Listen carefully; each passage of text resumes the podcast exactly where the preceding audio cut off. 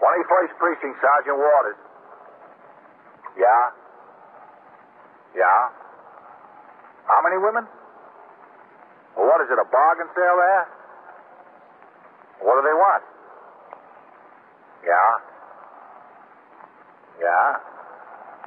You are in the muster room at the 21st Precinct, the nerve center. A call is coming through. You will follow the action taken pursuant to that call from this minute until the final report is written in the 124 room at the 21st Precinct. All right. I'll send a car around there. Right away. Yeah. Okay. Twenty-first precinct, transcribed. It's just lines on a map of the city of New York. Most of the 173,000 people wedged into the nine-tenths of a square mile between Fifth Avenue and the East River wouldn't know if you asked them that they lived or worked in the 21st. Whether they know it or not, the city owns their persons and their property is the job of the men of the 21st precinct. The 21st, 160 patrolmen, 11 sergeants, and four lieutenants, of whom I'm the boss. My name is Kennelly, Frank Kennelly. I'm captain in command of the 21st. I was working my day tour, 8 a.m. to 6 p.m. The weather had turned exceedingly cold over the weekend, and for the first time, the men turned out in their winter overcoats. After the platoon marched out the front door, I went into my office to read over reports of occurrences in the command during the last 24 hours while I was off duty. Shortly after 9 o'clock, I walked out into the muster room, through the back room, and across the iron bridge into the station house annex, which houses the cells where prisoners arrested in the precinct are held until taken to court. According to procedure, and in the company of Patrolman Bailey, the station house attendant, I made an inspection of the cells to see that they were clean and supplied with paper drinking cups, towels, and so forth. After I concluded this inspection, I returned to the back room and headed toward the muster room where a heated discussion was going on between the desk officer, Lieutenant Gorman, on the one hand, and several women on the other. Now, please. Now, please. All right. All right. All right, ladies. What's the trouble, Sergeant? Please. I haven't been able to make it out yet, Captain. All right, now look. One at a 21st time, Street, huh? Sergeant Waters. All right. All right. Now, wait a minute. Just wait a minute. One at a time. Means one at a time. What do you got, Red? Haven't found out yet, Captain. Now, one of you's got to do the talking. Who'll it be? Mine's the most valuable. I'll talk. I'll talk plenty. Let it be me. All right. Now, wait a minute. Uh, you, lady, what's your name? Me? Yes. Mrs. Purford. Mrs. Sarah Purford. All right. Now, let's let Mrs. Perfect tell what happened. And the rest of us will just listen. We'll all get our turns. All right? All Yes, right. All right, Mrs. Perfect. Well, he stole our fur coat. Who did? The furrier. What's his name? Audley. What's his first name? George, George C. How'd he come to steal your coat? Uh, Well, it's my... wait a minute. Is he in business over on East 86th Street? yes, Fern Hill Furriers? that's right. 738 East 86th Street. I had my coat in storage there since May, and I can't get it back. Neither can any of us, can we? That's right. Well, Uh, why won't he give them back to you? Well, he keeps saying he will. He never does. And I've been trying for two weeks. Two weeks? I've been trying for a month. All right. Well, what's the Okay. difference? Uh, does he give any reason? Well, I had to have a new lining put in mine. He keeps telling me the material hasn't come in yet. Then he tells her the right fur isn't there yet. That's right. The sleeves were a little bit worn. He was going to get skins to match. I see. But mine was just being stored, and I can't get it back. And there weren't any repairs to mine, and he keeps stalling me. Well, what did he tell you? Well, he keeps telling Just me a that... minute, just a minute. I'm supposed to do the talking. Uh, no, that's all right. I'd like to hear what he keeps telling her. Oh, well, excuse me. Well, he keeps telling me that he has too, so he has much storage space business, that he didn't have enough room in his own vault to store the coats. And, well, so he had to send most of them over to a wholesale storage company.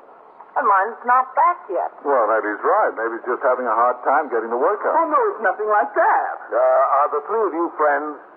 No. No, we don't know each other, do we? No. You see, we were at the store this morning, and he didn't open up. 9.30 and he didn't show up.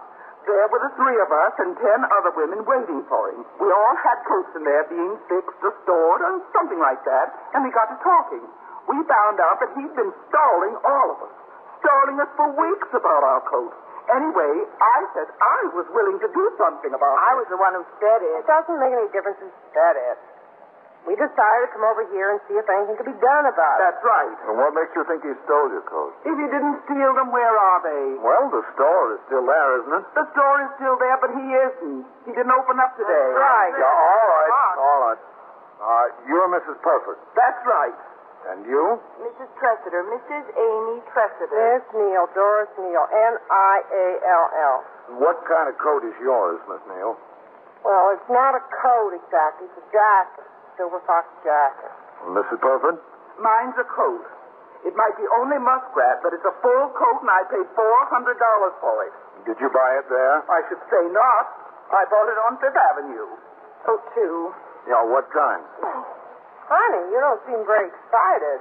Mine was a mink coat. I'd be over there with an axe. Well, you don't accomplish anything by getting excited. That's right. Mink coat, and I'm screaming about a lousy silver fox jacket. Besides, my husband said that if I didn't get the coat back today, I should report it to the police and then call the insurance company. Oh, the insurance company. I knew there must be a reason she wasn't excited. Well, I don't have any insurance, and I want my coat back. Who said I didn't want mine What are back? you worried about if you got insurance? I like my Oh, coat. all right, all right, I ladies. want it back. Okay. Uh, look, I uh, I want you to tell me how come there was such a crowd there this morning. Well, he kept stalling and stalling us. And finally, he told everybody Monday. Come back Monday morning, and we could have our coat. Isn't that what he told you? That's right. And he didn't open up this morning. We'll No! go over there now. I bet you there are at least 20 women hanging around the store outside. At least 20. There were at least 10 there already when we decided to come over here. Is that right? Yes, that's right. About ten, including ourselves. Besides ourselves. Uh, Miss Tressida, did you store your coat there last year? Well, no, I didn't. I don't think he's been open that long since stored coats last year. Uh, yes, he has. I stored mine there last year. And you didn't have any trouble getting it out in the Oh, fall. no, no trouble at all. I brought in the receipt, and he gave it to me. He was just as nice as you please. He was nice. He was a very nice man. Mm, get any compliments out of me, I'll say that. But what we'd like to know is what can be done about it. Well, in the first place, there's no evidence yet that he stole any of your furs. Well, I'd like to know what you call it. Well, he told you to come back on Monday. Well, today's Monday, and we were back. Where was he? No place in sight. The store was locked up tight. Uh, Lieutenant, would you get the card out of the business house file? That's Final Perea, 7380 State 6. Yes, that's right. And his name is Audley, George. Uh, yes, I Audley. know. What good's that going to do? Well, I want to see if he's opened up yet. Well, you can count on it. He hasn't. When did you take your coat in to be stored, Miss Tressida? In May. Oh, wait a minute. I've got the store's receipt right here in my bag. Right here, M- May the 3rd. Uh, what value did you place on it? Well, we paid $4,000 for it. $4,000? Of course, that was nearly two years ago, and it will be two years Christmas. It was a Christmas gift for my husband. This Christmas, somebody should give me a husband like that. There it is, Captain. Yeah. All right, bring over to the store. He's not going to be there. Take my word for it. He can try, can't he? Sergeant, give me a light on here. I don't think he'll be there. I know he won't be there. If he was coming, he'd have showed up by now. He's not coming. It's ringing. Could ring all day. This is all well and good, but it's not going to get my coat back. Still ringing. I want some actionable get That's action. what I say. Well, we've got to have a little patience. When the wind is blowing and I got chills, I don't worry about patience. I'll answer, Captain. Home number listed there? Yes, sir. Try that. There's the lineup, Sergeant. Did you say you have his home phone number there? Yes, that's right. Well, what is it? Well, Oh, I'm sorry I can't give you that information. Anybody's entitled to it now. We are, aren't we? all, he's got a It's cold. ringing there. Now, well, just give us a chance, and we'll try to get it straightened out. That's what I say. What you've got to worry Uh, about. hello? Uh, is this the residence of Mr. George C. Audley? Yeah. Yeah? I see. Uh, is he there? Oh, is that so? Yeah. Well, uh, when was that? Did I? Well, well, what is it? Oh, he didn't. All right, thank you. Wasn't he there either? Woman said she was his landlady. Yeah? Wasn't he there? Mr. and Mrs. Audley rented a furnished room there.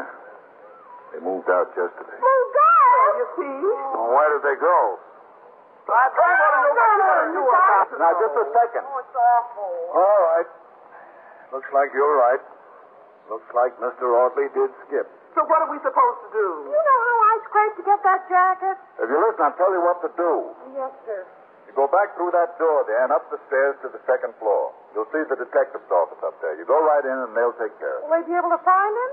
They'll try. That's not the important thing. Will they be able to get our coats back? You make your complaint up there and they'll handle Is there any particular detective we should see, or is just one as good as the other? it. They'll tell you who to see. We are not getting the runaround now, are we? Because my husband works for the city, and he knows a few people, you know. The detectives will handle it. You just go on upstairs. Might as well. Detectives are higher than them, anyway. Oh. On the second floor. Yes, that's right. Well, they, well we got to lose. Get our coats. Who's passing upstairs, Sergeant? Down, Lieutenant. Well, I hope he likes to hear women talk. At least he ought to be used to it. He's got four daughters. Oh, is that so? Hold on. Lieutenant. Yes. Coley ringing in. He's on post up there on 86th Street. He said there's about 15 women congregating around that floor shop. He said they're boiling, every one of them. Yeah. He says he's afraid they'll break in the door. He can't handle them alone. All right, send a car around to help him get it straightened out. Yes, sir. I'll send a car to give you a hand. Uh, you ought to put someone on a fixer up there, Ren. We're awful short today, Captain. Yeah, I know. I could double up post three and five and send Kale up there. All right, try that. I would leave a school crossing open this afternoon, though. Well, things will probably quiet down by then. Yes, sir, probably. 21st Precinct, Sergeant Waters. Oh, yes, sir. Hold on a second. Hey, the detective's ringing down, Captain. Lieutenant King wants to talk to you. All right, I'll take it here. Yes, sir. 21st Precinct, Captain Kennelly. This place has turned into a hen house, Captain. Yeah, I can imagine. They're all cackling, too. Well, just get their coats back, Matt. That's all it'll take. Believe me, you're going to try. Look, can I have that home address on Audley? I want to send a man up there to check him out. Oh, yeah, sure. Uh, give me that Conrad. Listen. Matt, Yes, Captain. the home address is 63 West 79th Street. Yes, sir. And the phone over there is Academy 2 3598. 3598. Yeah, but he's supposed to be gone from there. Yes, so the ladies told me. Thanks, Captain. Okay, Matt. You think the detectives will get any results, Captain? Well, Red, I know they're going to try. You are listening to 21st Precinct, a factual account of the way police work in the world's largest city. Now, back to 21st Precinct and Captain Kennelly. A serious crime or an unusual occurrence seldom results in a shortage of personnel in a precinct command because, in such instances, the inspector commanding the division, the borough commander, or the chief inspector will order men into the troubled area for temporary duty from other commands. The real pressure for manpower comes when a multiplicity of small everyday occurrences within the precinct requires the force to be thinly spread. Such was the case on this day when three patrolmen were in court as witness duty. One went sick, one had a prisoner in custody while he was questioned by detectives, and one was assigned to a fixed post to prevent angry women from breaking into a door and show windows of a furrier shop. Out on patrol about an hour later, I rode by the closed shop. The patrolman assigned there on a fixer had the situation under control, still gathered on the sidewalk. They had been told to take their complaints to the detective. I instructed the operator of my car to pull into a parking space down the block, and I walked back toward the furriers. As I approached a luggage shop several doors from the place, I saw the proprietor standing in the doorway. Oh, Captain. Captain Kennelly. Oh, hello, Mr. Tarpon. Well, how do you like this? Oh, it's not good. Hmm. Some reputation the merchants on the block can get from one rotten apple. Well, I know it doesn't help. You know how business has been with these this morning? Terrible. I, I attribute it to this. You know, something like this can run all the customers to the department store. Yeah, well, it's too bad. And he- he's not such a bad guy, George. He- He's a pretty nice guy, as a matter of fact. He's a good friend of mine. We- We had lunch together all the time. You know, we we tell each other our troubles. But I didn't think he was in such bad shape as this. I had no idea. Uh, wh- what does he do with the ladies' coats anyway, Captain? Do you know? Not yet, not exactly. Well, I'd better see what's going on there. Oh, Captain. Yeah. Look, um, like I said, George is a good friend of mine. I, I know him since he opened up the shop there. You, you know, nothing social, just business acquaintances. Well, I think I know what his trouble is. What? Well, it's, it's three troubles, really. He, he likes to play the horses, he likes to drink, and he likes women. You, you think that explains it? Well, it explains a lot. He had a good business there, and there's no competition within blocks. He, he could have done all right, fine. Wine, women, and horses. You can chalk it up to that. Yes, most likely. Look, Captain, uh, what, what can happen to him? I mean, is he, is he really in big trouble here? Not if these customers get their coats back. Well, there's no law against closing up the store if he wants to, is there? I mean, he can do that. He can go out of business anytime he wants. He can if he didn't convert other people's property. Uh, look, Captain, um, you, you want to know where he is, don't you?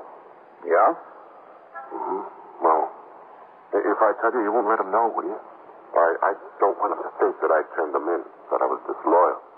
But I, I think it's for his own good. He's, he's got to get straightened out. That's right, he does. Where is he? Well, he's uh, around the corner there in the bar and grill, just around the corner. Can you come and point him out to me? Well, look, Captain, I, I, I told you I, I didn't want to get involved. I didn't want him to think that I had anything to do with him being turned in. Oh, just through the window. You don't have to come into the place. Well, all right, all right. Just a second. I want to tell my partner I'm going. Okay. Charlie, I'm going around the corner for a minute. I'll be right back. You know what it is, Captain? It's another story of a good guy gone wrong. That's all there is to it. Did you see him this morning? Yeah, yeah. He called me up in the store. He said to meet him in the bar and grill. He didn't dare come near his place with all the women around. Oh. Well, I went there, and he poured his troubles out to me. Captain, the guy's really in a jam. He, he wants to do the right thing. I know that. He wants to. He told me that. And why is he planning on skipping town? Oh, I, I didn't know he was planning on skipping town. He moved out of his flat yesterday, left no forwarding address. The landlady thought that they were going to Chicago, he and his wife. Okay. He never told me that. Oh, uh, there's the place right down there. Going to Chicago, huh? That's funny. You never told me that at all. Well, it might not be so. We don't know it for a fact. Oh, uh, look, I, I don't want to go in there, Captain. I don't want him to see me with you. All right, we'll, uh, we'll walk by the place once. Straight by it. You look inside and tell me if you see him. All right.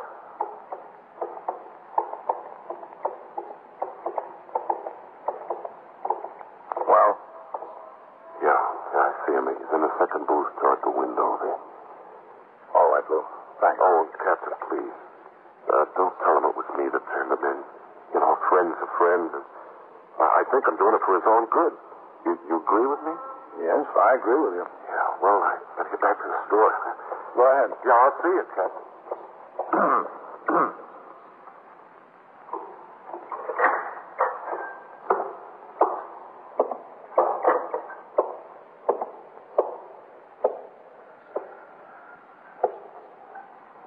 Mr. Audley?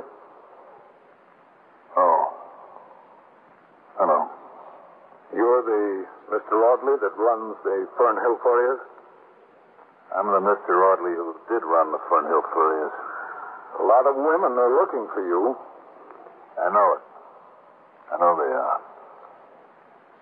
Shame. It's too bad. I think you better come with me. Not to the store, huh? You're not going to take me over there. No, to the station house. That's good. Any place but the store. Care to have a drink before we go? No, no, thank you. There's one last gulp in this, you mind? Go ahead. Thanks. Well, you know, you you dread the day. You know what's going to happen, but you dread the day. Not like that at all.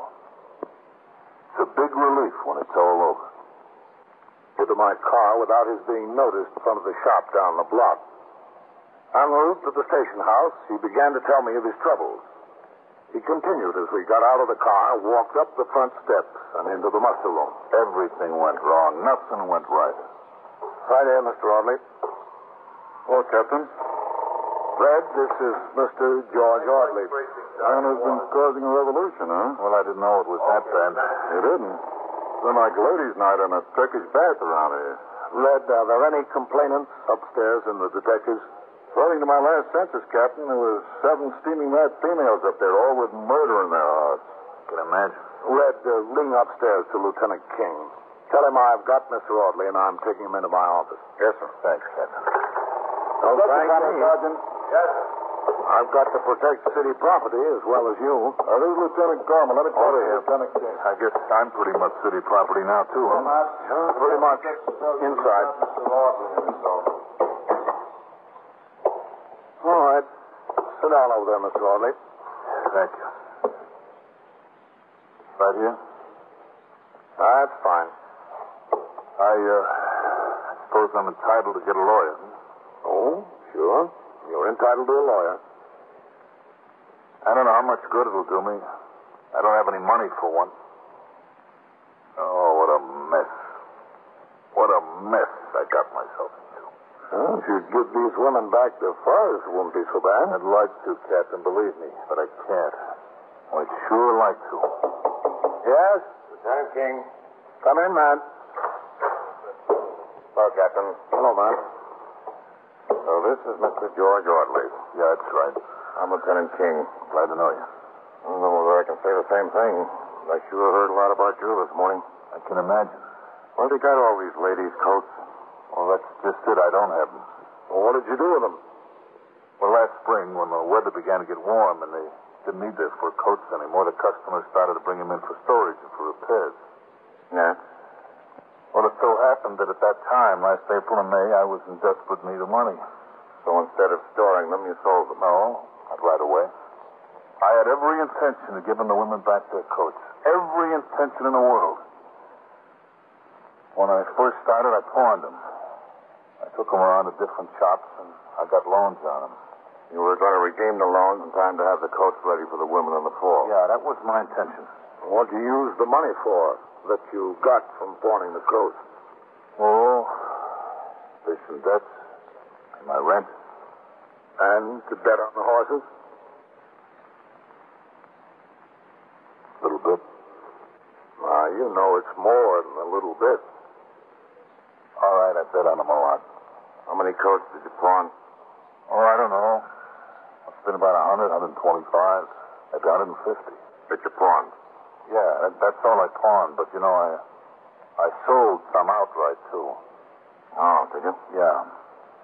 See, along about uh, the middle of May and the first of June, things got really bad. I mean, terrible. No favorites were winning. Well, the favorites were winning all right, but when they won, I wasn't on them. How many coats did you sell outright? Seventy-five, a hundred, Who'd you sell them to? other furries. What'd you tell them? I told them the customers left the coats with me to be sold, or that they had traded them in on something else. The other furriers and I negotiated a price, and they bought them. How much money was involved altogether? Any idea? Yeah, I got an idea. Something like twenty thousand dollars. How much do you have left? About Uh, five hundred. Five hundred out of twenty thousand. Uh, that's the way things go. Things sure went pretty bad as far as you were concerned. Sure did. But I had no intention of taking anything from anybody. I didn't want to cheat those women. Honest, I didn't want to sell their coats. It was just, it was just a situation that I found myself in. I was desperately pressed for money. You got no idea. Yeah, sure I don't. I was being Well, listen. squeezed from all sides. No, you haven't seen any squeezing yet, Mr. Audley. The worst of it is just about to start. Yeah, I know. Twenty thousand dollars. But it was my intention to make every penny of it good, to give every woman back her coat. That might have been, as long as you were pawning them. You might have had the intention to redeem them in time for this fall. When you began selling them outright, that intention went out the window. What did you expect to tell all these women when they presented their receipts and wanted the coat? I don't know. I, I I expected to have the coats, that's all. I, I, I always expected a windfall. I expected something to happen. I don't know what. If you sold most of the coats outright, what were you going to tell the women in those cases? I don't know. I got no idea. I'd have told them something. I'd have stole them off, I guess. That's all. Why'd you keep the store open so long? You knew you were in a big jam in the middle of the summer, didn't you? Yeah, sure, I knew it. You moved out of your room, you and your wife. That's right. Where are you staying now? Well, uh, we don't have a place. Where's your wife? She's at a friend's house out in Kew Gardens. Where were you planning to stay tonight?